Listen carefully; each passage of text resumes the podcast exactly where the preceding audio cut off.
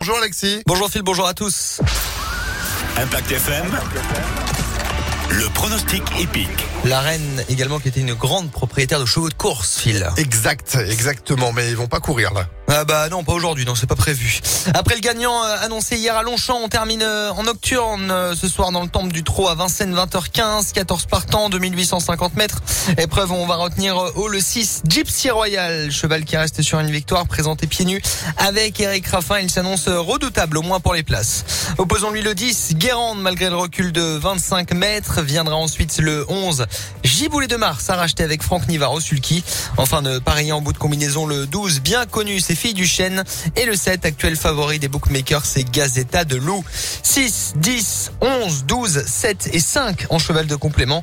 6, 10, 11, 12, 7 et 5 pour le Quintet Plus tout à l'heure. Vincennes, 20h15 en nocturne. Lundi du trot toujours à Beaumont de Lomagne cette fois-ci, Phil.